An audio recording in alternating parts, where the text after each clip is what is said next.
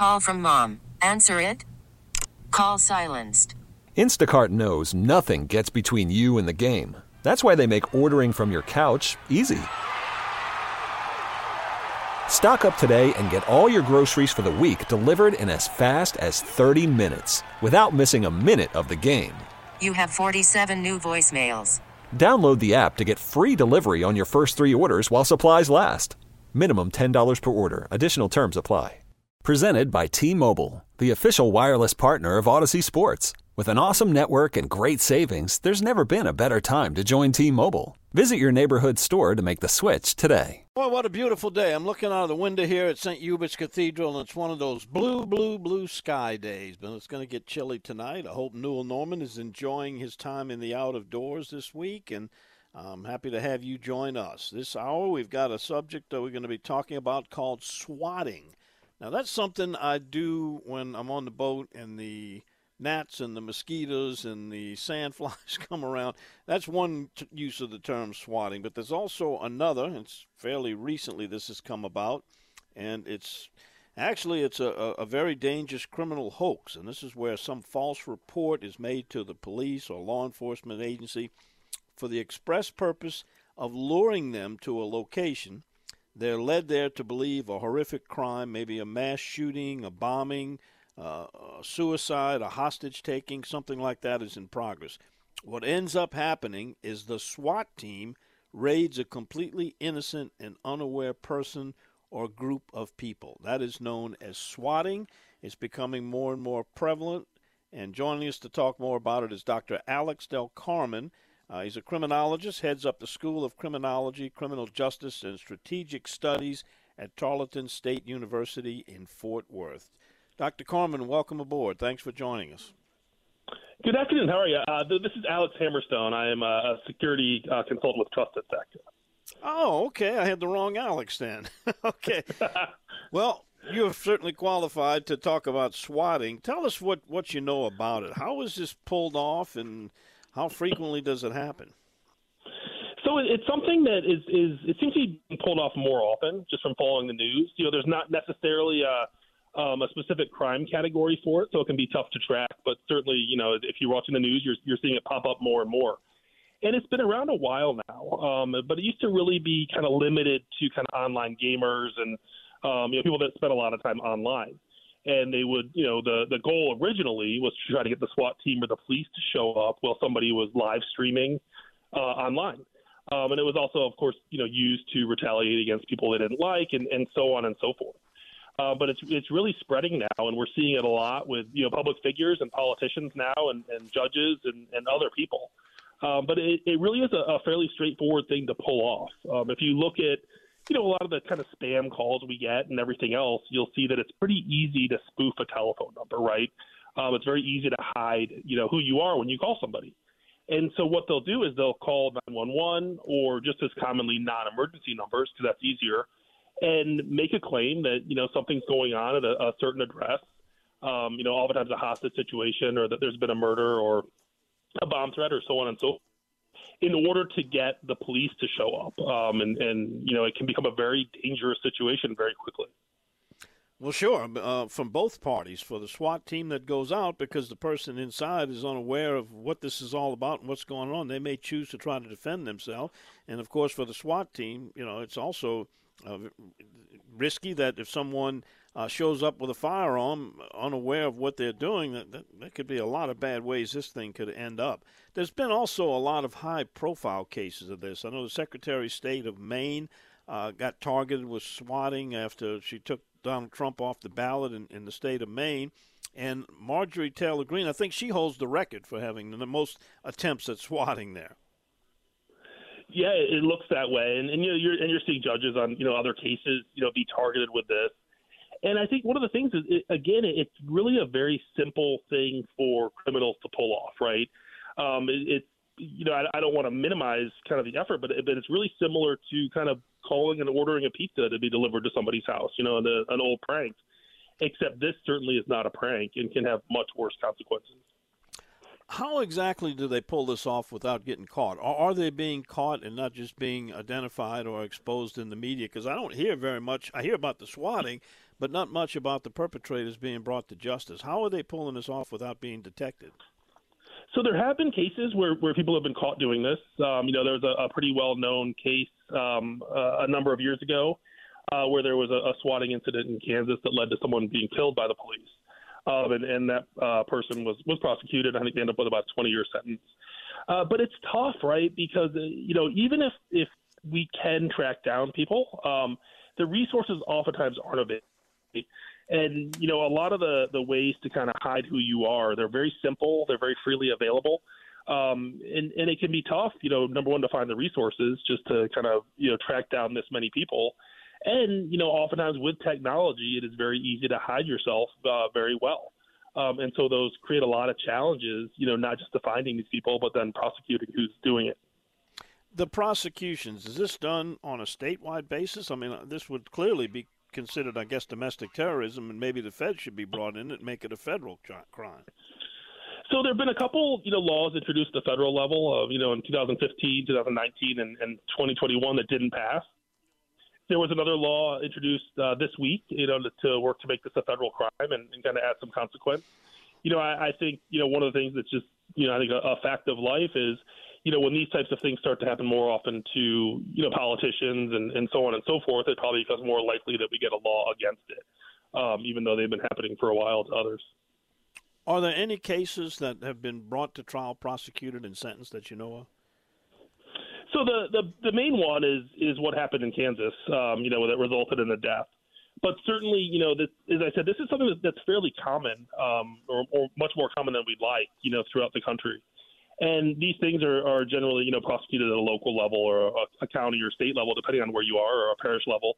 Um, and so it again because it's not a distinct crime category. You know, we can kind of look through news stories and, and see when people have been caught doing this. Um, I will say one of the things I, I know when we see that involve kind of a spoofed phone number. Um, oftentimes it's the criminal kind of bragging about it or you know telling other people what they've done that that, that leads to them getting caught. So people certainly are getting caught on them, uh, but I don't have statistics around that.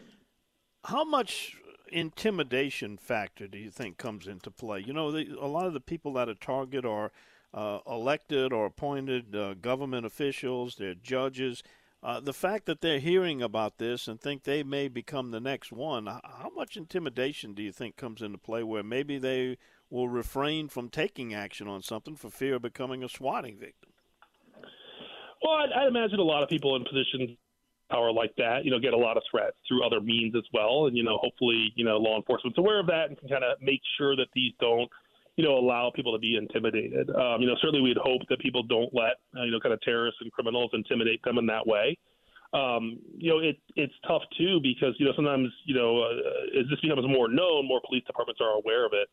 But I would certainly encourage anyone who's a public figure, um, you know, to make sure that they kind of talk to local law enforcement, understand, you know, their awareness to swatting, and kind of understand what the process looks like to kind of validate a threat, and you know, make sure that they're not kind of rolling in, you know, guns blazing, uh, but they're really going to kind of investigate it, you know, as it unfolds. So, do you think there's also uh, what they used to call the Ferguson effect, where uh, the members of the SWAT team will go in not quite as well. I don't know if they can go in not quite as alert as they should be, but thinking that maybe this is a, a prank call, maybe it's been a repeat uh, a location that they, they're kind of pretty sure that it is, and maybe it would prevent them from doing their best work.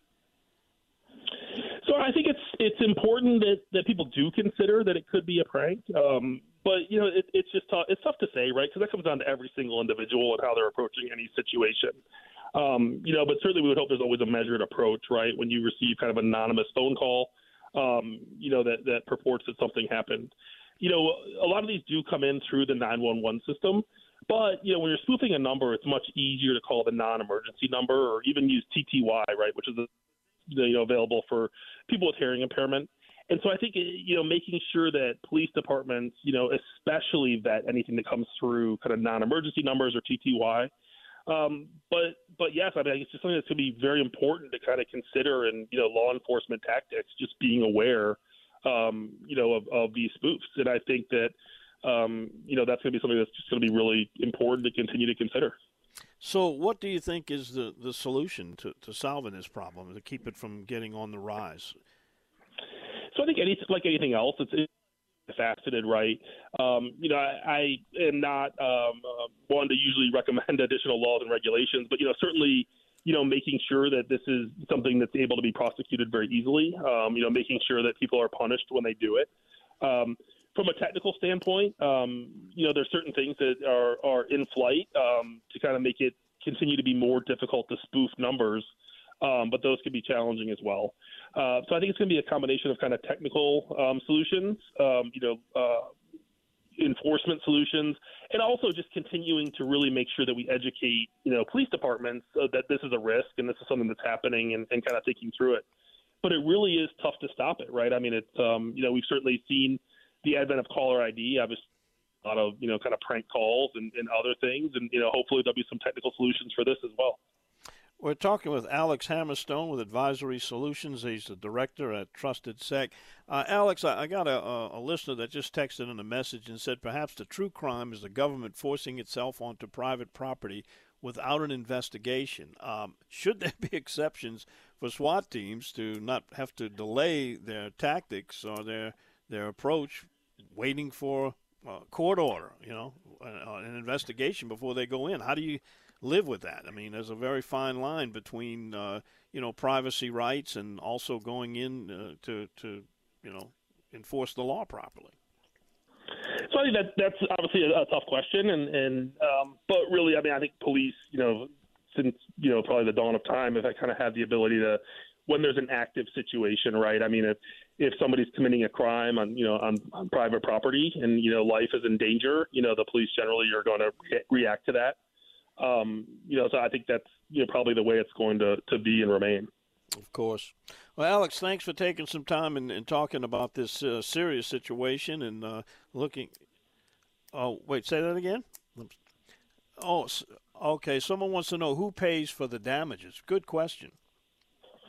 So these are expensive incidents, right? I mean, it's you know, they're estimates between you know ten plus, you know, per times they kind of send out the SWAT team and, and so on and so forth. Um, and so it, I think a lot of times it just falls to the municipality. You know, whoever's funding, you know, whether it's a regional SWAT team or a local SWAT team or what have you, it, it tends to fall on kind of the law enforcement budget.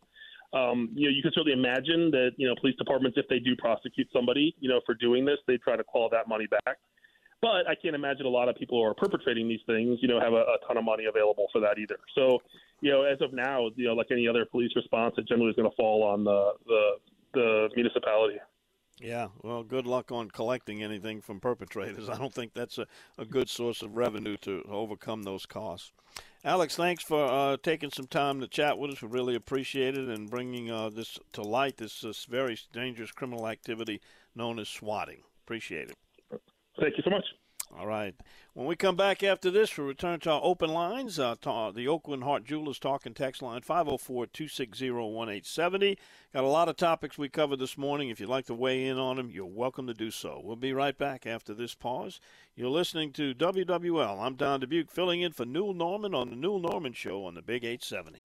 Call from mom. Answer it. Call silenced. Instacart knows nothing gets between you and the game. That's why they make ordering from your couch easy. Stock up today and get all your groceries for the week delivered in as fast as 30 minutes without missing a minute of the game. You have 47 new voicemails. Download the app to get free delivery on your first three orders while supplies last. Minimum $10 per order. Additional terms apply. I'm Sandra, and I'm just the professional your small business was looking for. But you didn't hire me because you didn't use LinkedIn jobs. LinkedIn has professionals you can't find anywhere else, including those who aren't actively looking for a new job but might be open to the perfect role, like me. In a given month, over 70% of LinkedIn users don't visit other leading job sites. So if you're not looking on LinkedIn, you'll miss out on great candidates like Sandra. Start hiring professionals like a professional. Post your free job on LinkedIn.com slash recommend today. This episode is brought to you by Progressive Insurance. Whether you love true crime or comedy, celebrity interviews or news, you call the shots on what's in your podcast queue. And guess what? Now you can call them on your auto insurance too with the Name Your Price tool from Progressive. It works just the way it sounds. You tell Progressive how much you want to pay for car insurance, and they'll show you coverage options that fit your budget. Get your quote today at progressive.com to join the over 28 million drivers who trust Progressive. Progressive Casualty Insurance Company and Affiliates. Price and coverage match limited by state law. All right, got a couple interesting texts. This one says, I think if you want to hunt the black bears, you should only be able to use a knife. Very interesting concept there. Um, but you know what? There would be at least 10 people applying for tags that would take that on if that's all they could use was a knife, believe me. All right, we also have this one. Uh, someone took exception to me using the term pardon for John Bell Edwards. They said John Bell Edwards did not pardon 40 murderers. He commuted, shortened, that's in parentheses, life sentences of certain prisoners who then need to be approved by the parole board before being released. Each prisoner had to meet specific criteria to get the commutation, and the parole board evaluates each of them. Uh, I don't know how you shorten what is a mandatory life sentence. Never heard of that, but he says, or she, maybe you don't, but the law allows it. More importantly, he did not pardon anyone, so stop using that word. It's not factual. It is indeed factual. That's exactly what he did was he pardoned murderers who had gotten life sentences and he allowed them to go back to society. That is called a pardon. And as far as the pardon board, uh, I contest that that board should be made up of at least some people who are relatives of victims of these criminals. Uh, you heard Kay; she she talked about what their family went through. They were given 10 minutes to testify at a pardon board uh, meeting in when in which they got to address them, but didn't make any difference. Their minds were made up. I think uh, certainly a lot more consideration to the victims' views and the families, the survivors of those victims who are speaking for people from the grave should be considered in making pardoning decisions. All right, let's go to some callers. We got Tim over in Hammond. Hey, Tim. Good morning. Thanks for your call. Hey, Dom. Good morning. How you doing? I'm okay. Or good afternoon, I guess. Yeah, it's afternoon already. Hey, thanks. Thanks for giving some time to this issue. Uh, let me just say real quick. I, I am a uh, chaplain in a women's prison, um, so I've been there for about seven years. My perspective since I've been there has changed completely. I probably have, uh, you know, kind of the opinion a lot of people had about you know you lock up the key and you throw them, you throw it away. Um, and I I, uh, I heard your comments a minute ago. Uh, uh, so yeah, I, think the, the process, you know, and I'm I'm fairly qualified, I think, to talk on this. I've been there. Is it, it, it starts with them getting they get a date, they go before a board, I believe of five, they need four votes to be pardon to to be considered for a pardon, and then the governor signs that. I know, at least for a number of the women that I have known and know their stories, that uh, it took after they the, the board granted that the, the governor, in some cases, took two or three years to sign that. So it, it, it is a very deliberate uh, process, protracted, and the governor, uh, I, I firmly believe, gives a lot of thought to this. And there are, when they go before the board, the victims' families are allowed to speak. And a lot of times that influences it, and the board has turned them down uh, quite often based on that testimony. So, um, you know, I, I guess I just believe, and I, um, I find that the, the recidivism or, or the, the threat of violence, somebody being released, is somebody who's been convicted of a, a, a lot of these murders are one-time offenses. You know, in the in the heat of passion, anger, whatever. And I firmly believe in what I know about the ladies who have been released. Um, there, there is very little threat to society. So I, I am certainly in favor. I'm, I, I applaud the governor for doing. it. I know a lot of people, and maybe if I was a victim or a member, a family member of a victim, I would feel differently about this, but I think this is where society has to step in. And after somebody has been incarcerated for 20, 25, 30, 35 years, that um, you know there there has to be some mercy, you know, in that system. And and uh, you know, as long as there is no threat, and again, I think the board goes to great lengths to ensure they're not releasing people into society who present threats. So. Well, uh, they can't always be exactly positive about the recidivism and, and repeat offenders, but that aside, a life sentence without parole or pardon, mandatory, convicted by a jury or a judge, that's that's their sentence. That's punishment. That's the second part of it. You know, rehabilitation is one thing, but punishment for the crime is what they're serving for. And uh, if you listen to Kay, who tearfully told the story of how much input her family got to that board and what little impact it had on their decision, I just think when someone in the family speaks as she did, that should have all the bearing on it.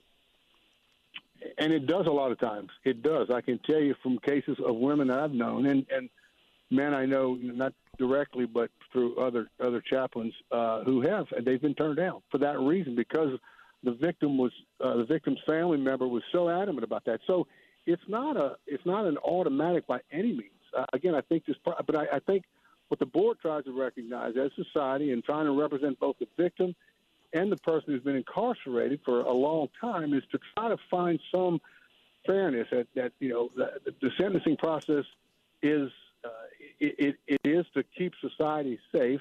It is punitive to a certain extent, but at some point, I believe we got to say, um, you know, give them give them a, a, another shot if they've if they've you know proven or they've shown that they're not they're they're not violent. You know that this was a one time event. And a lot of these people uh, are uh, that's been their only offense. And and again, I think if you check the statistics, what you find is not, not completely, but I think in the vast majority of cases, they never recidivate. So. Well, the recidivism is secondary to me. The punishment and serving out their sentence, which was uh, legally done, and in, in the case of a family contesting it, if you heard Kay on this station just a little while ago talk about it, and her, the the victim, the, the criminal that that killed her family member is one of the ones that he pardoned. She was very adamant, uh, but only given 10 minutes in front of the pardon board. And in that case, they didn't turn it around. They granted, they gave it to the governor, and he signed off on it. And the board and the governor let this person back into society despite the feelings of the family of the victim.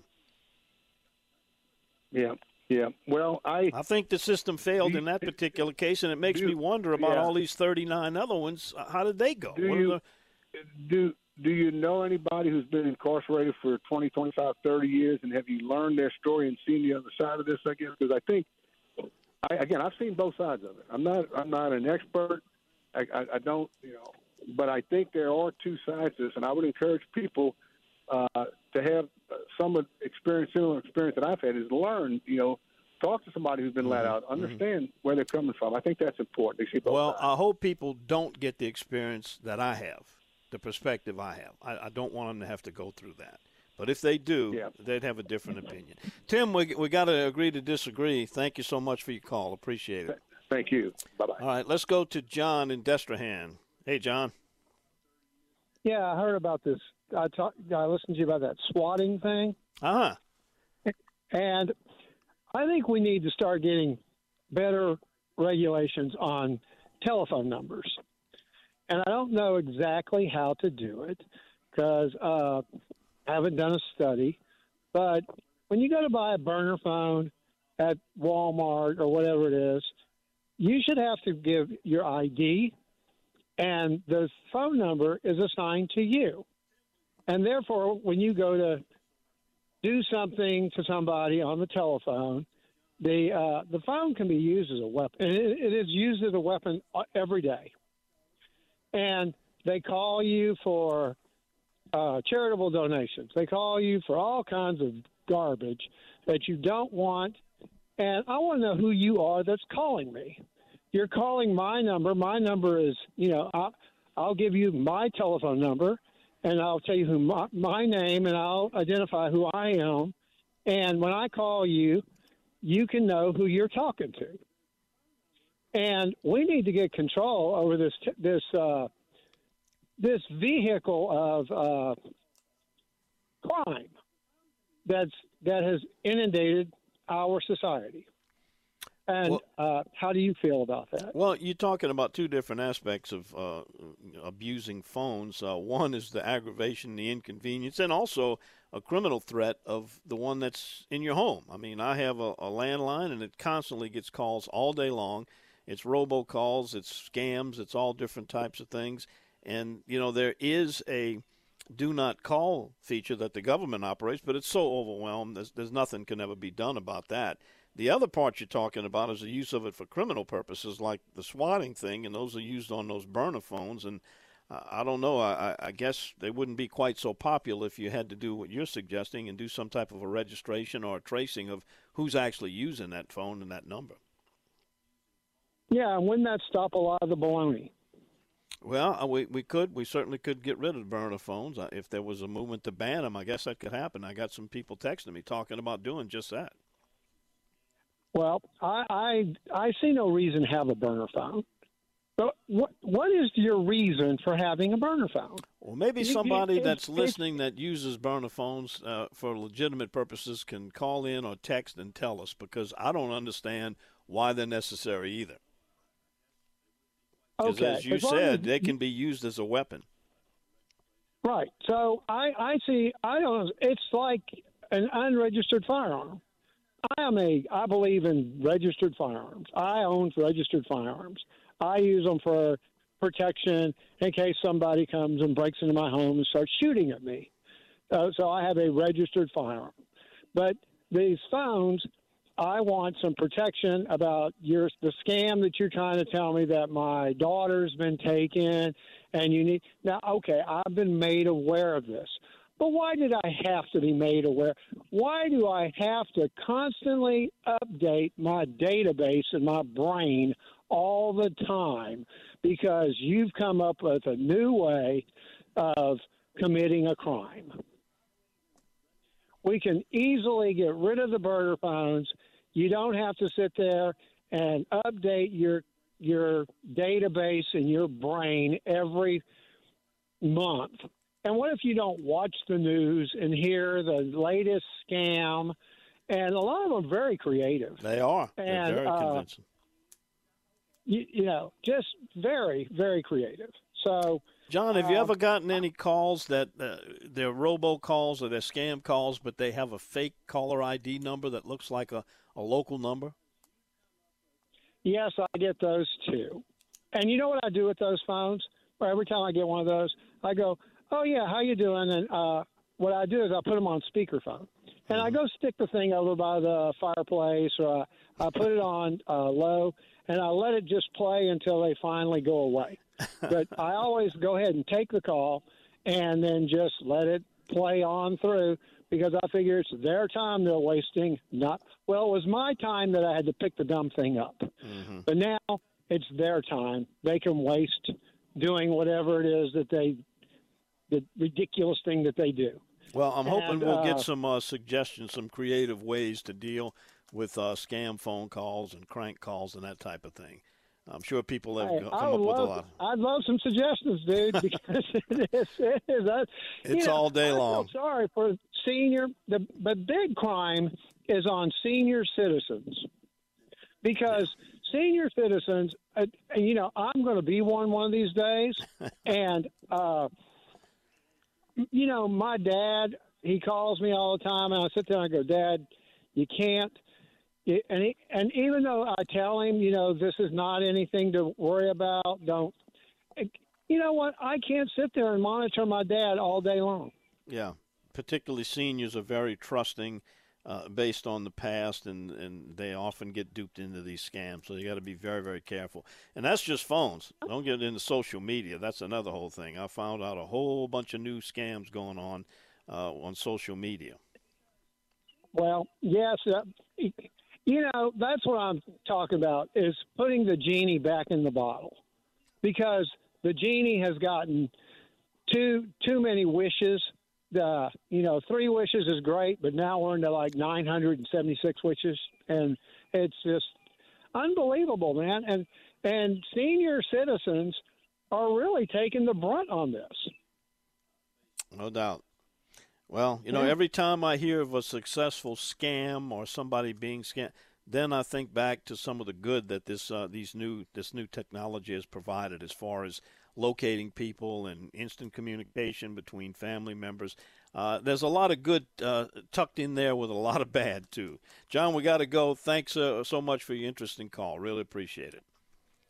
All right, uh, we're going to take a break. When we come back, I'll get to your text messages and your calls 504-260-1870 got a lot to talk about. Black bears and uh, governor pardoning murderers and uh, using uh, extra charges for credit card use and swat calls and burner phones love to hear from you 504-260-1870 back We really need new phones. T-Mobile will cover the cost of four amazing new iPhone 15s, and each line is only $25 a month. New iPhone 15s? Only at T-Mobile get four iPhone 15s on us and four lines for 25 bucks per line per month with eligible trade-in when you switch. Minimum of four lines for $25 per line per month with auto pay discount using debit or bank account. $5 more per line without auto pay, plus taxes and fees. Phone fee at 24 monthly bill credits for all well qualified customers. Contact us before canceling account to continue bill credits or credit stop and balance on required finance agreement due. $35 per line connection charge apply. Ctmobile.com. Baseball is in full swing. NBA playoffs are heating up, and your NFL team is gearing up for training camp. Listen to the latest on the teams you love here on the Audacy app. The biggest sports radio stations in the country, providing unrivaled local coverage of their teams, all in one place. Exclusive interviews with players, coaches, and team executives, streaming live and always available on demand. Stay in the know with your favorite teams right here on the Audacy app.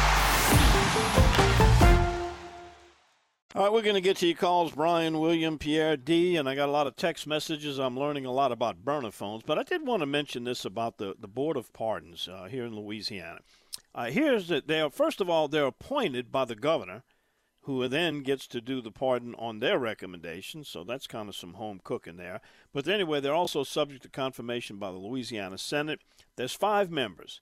Uh, the Committee on Parole, which is a committee within the Board of Pardons, is composed of the five members of the Board of Pardons plus two at large members appointed again by the governor.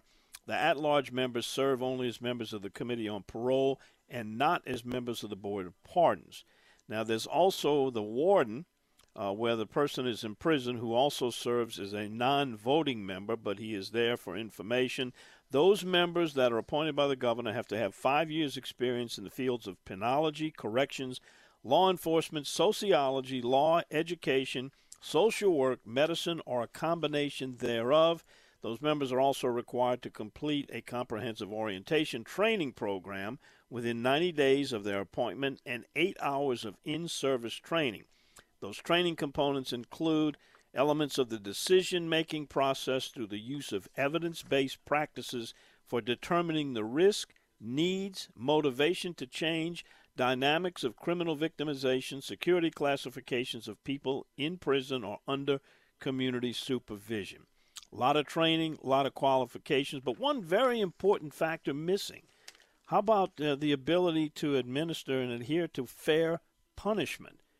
And why shouldn't one of those members that's appointed be a surviving member of a victim of a crime? At least one or two of those members should be there to be able to serve on that board. The makeup of the board, I think, is, is, is very slanted towards the rights of the criminal and not the survivors or the victims. All right, let's go uh, to, was it Brian in Mid City? Hey, Brian. Afternoon. Uh, regarding burner phones, there's basically two different kinds. There's traditional cell phones that uh, you know, function as the proverbial burner phone in theirs. But now you have, uh, like for example, like Google can give you a phone number, can give you a phone number in any area code you want, okay, to post as a phone number. And if you call the number, typically someone won't won't answer and they'll say the Google subscriber is not available. You leave a message. That's typically a scam artist leaving a fake phone number that they will text back and forth with you on. Or, okay, now this is what I think most burner phones and most of these Google numbers get used for is people having extramarital affairs. Okay, to, to my knowledge, that's what a lot of those get used for. now, regarding swatting, several years ago, like um, this was um, mid two thousands. Uh, while I was still in the reserves, I kind of got swatted by a coworker at a corporation. I can't say the name of the corporation because as a condition of the of my lawsuit settlement, I can't uh, say who it is or what the amount was. But um, I wound up talking to uh, a sheriff's department, uh, you know, a, a uniformed officer and two detectives for about four hours, which it probably would have been shorter if I hadn't just kept running my mouth. Okay, because I decided, well, if you're going to detain me and ask me all these questions, and I'm going to get my I'm going to get the taxpayers' dollars worth. And I talked their ears off. I gave them TMI about about my uh, you know about NFL football and my uh, my toy collecting hobby and all that stuff. I injected everything I could in there and just wore them down, and they kept face palming every time I answered every one of their questions. And in the end, um, all they had was a very angry uh, a very angry HR Mm-hmm. and disciplinary action, um, you know, sought for the person who did it, which they never found. They never found out who did it, Mm-hmm. and uh, be, thank you because I wound up filing suit behind it because it was you know it was an, an employee. I wound up not work. It was also another condition of the settlement was that I you know that I quit. Mm-hmm. Brian, I, I Um, want to get back to the phone. You sound like you, you know a lot about a little about burner phones. Are they traceable? The calls and also, uh, you know, the phones ping when they pick up when they drive, and a lot of times that's used in solving criminal cases to find out their movements because they had their phone on and they'll ping at a certain time in a certain location, and they can tie that back to their location at the time of crimes. Are those phones Yeah, subject they, to they can they, they can be tracked by law enforcement. Yes, very very much so. Unfortunately, the person who's getting scammed is probably going to be SOL. Um, I've maintained a burner phone. That's because I was a moderator at a website that had foreign scammers. Uh, you know, put put classified ads up. And what I did was I played. I used my burner phone to play games with the scammers Hmm. and harass them and wear you know wear them out and and it was a lot of fun. It, it got it got tiring though eventually, and eventually another moderator took over my duties. Uh, you know, on that site. But uh, you're the um, and chances are they're only going to text back and forth, up a phone and talk to you. Because if you, if they pick up the phone and talk to you, the scan, you're gonna you're gonna be talking to someone who speaks English as a second language, so then you'll figure them out immediately. You know, when you hear someone with a East Indian accent or Russian accent, uh, for you know, for example, or You know, a somebody- Nigerian accent. You know, uh, Brian, somebody could probably make a pretty good living by forming a business on, on dealing with scammers. You know, just being, how to be safe from scammers on social media, on burner phones, on telephones, and all the other ways. You know, I think the, that would be a course you could offer and uh, probably do pretty well with it. Thanks for the call, Brian. Uh, I got to move into a break. We'll be right back after this, and we'll wrap it up, find out what Scoot's got coming up on the Scoot Show, and maybe sneak a call or a text in. 504 260 1870. Don Dubuc filling in for Newell Normand on the Newell Normand Show right here on the Big 870 WWL. All right, welcome into the uh, closing minutes of the Friday afternoon Newell Normand Show. I'm Don Dubuc filling in. Thank you to all of you who called and uh, texted in. It's been a very lively show, and uh, thank you for making that way. Uh, I'll be back in exactly uh, probably 17, let's see, 15 hours and 53 minutes with the outdoor show. We do that every Saturday from 5 to 7 a.m. And hope you'll tune us in for that as you're heading out to the fishing hole or the hunting camp or the blind. We love to hear from you on Saturday mornings also. All right, uh, let me see. Getting back to uh, some of the texts we've got here, I'm learning a lot about these uh, burner phones. And of course, some people say that there is a practical use to them. Uh, it's just like any other phone. It's better than having no phone at all. It's cheaper. You don't have the commitments to make. And in some cases, it doesn't track your numbers. So I guess from that standpoint, it's a good thing. But uh, like anything else, good things can be abused and used for scams and criminal purposes and all that type of stuff. No matter how good something is and it's made for a good purpose, there's always someone out there that finds a way to turn it around and make it something that is illegal. All right, we got Scoot coming up. Uh, he's going to have a free for all Friday. He does it every Friday. Let's see what he's got coming up today. Yeah, hey, well, Scoot, how you, know, doing? We, we don't ever. T- I'm good. We don't really take anything uh, too seriously on a Friday. Not not that we take things seriously on any other day, but especially on a, on a Friday. So you know, there's Mardi Gras activity uh, cranking up this weekend. Um, the NFL divisional uh, playoffs are this weekend. The Pelicans are hot. They're playing tonight. And let's see what else. Um, there's a there's a survey out about people who are thriving and people who are not thriving. And it seems like party affiliation has something to do with whether or not you feel like you're thriving in any particular year.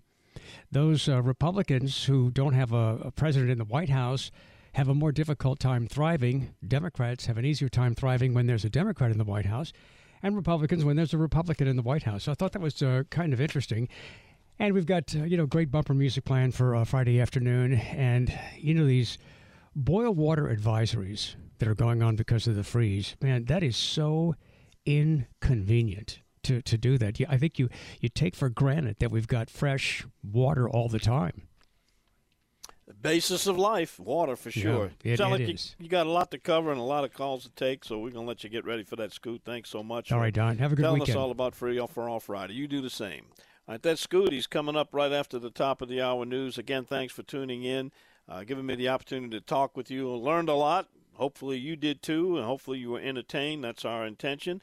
I'll be back again uh, from 5 a.m. to 7 a.m. every Saturday morning. Check us out. We got a great show. Got a lot of loyal listeners. Got a field staff of professionals to help you locate fish and game, where to find them, some of the tactics they use, and we also have a little bit of fun. That's what it's all about. All right, thanks again for joining us. Scooters next. I'm Don Dubuc in for Normand right here on the Big 870 WWL. This episode is brought to you by Progressive Insurance. Whether you love true crime or comedy, celebrity interviews or news, you call the shots on what's in your podcast queue. And guess what?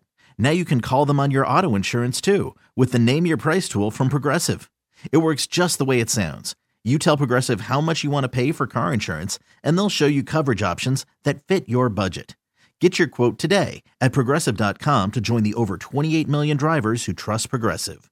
Progressive Casualty Insurance Company and Affiliates. Price and coverage match limited by state law. T-Mobile has invested billions to light up America's largest 5G network from big cities to small towns, including right here in yours. And great coverage is just the beginning. Right now, families and small businesses can save up to 20% versus AT&T and Verizon when they switch. Visit your local T-Mobile store today.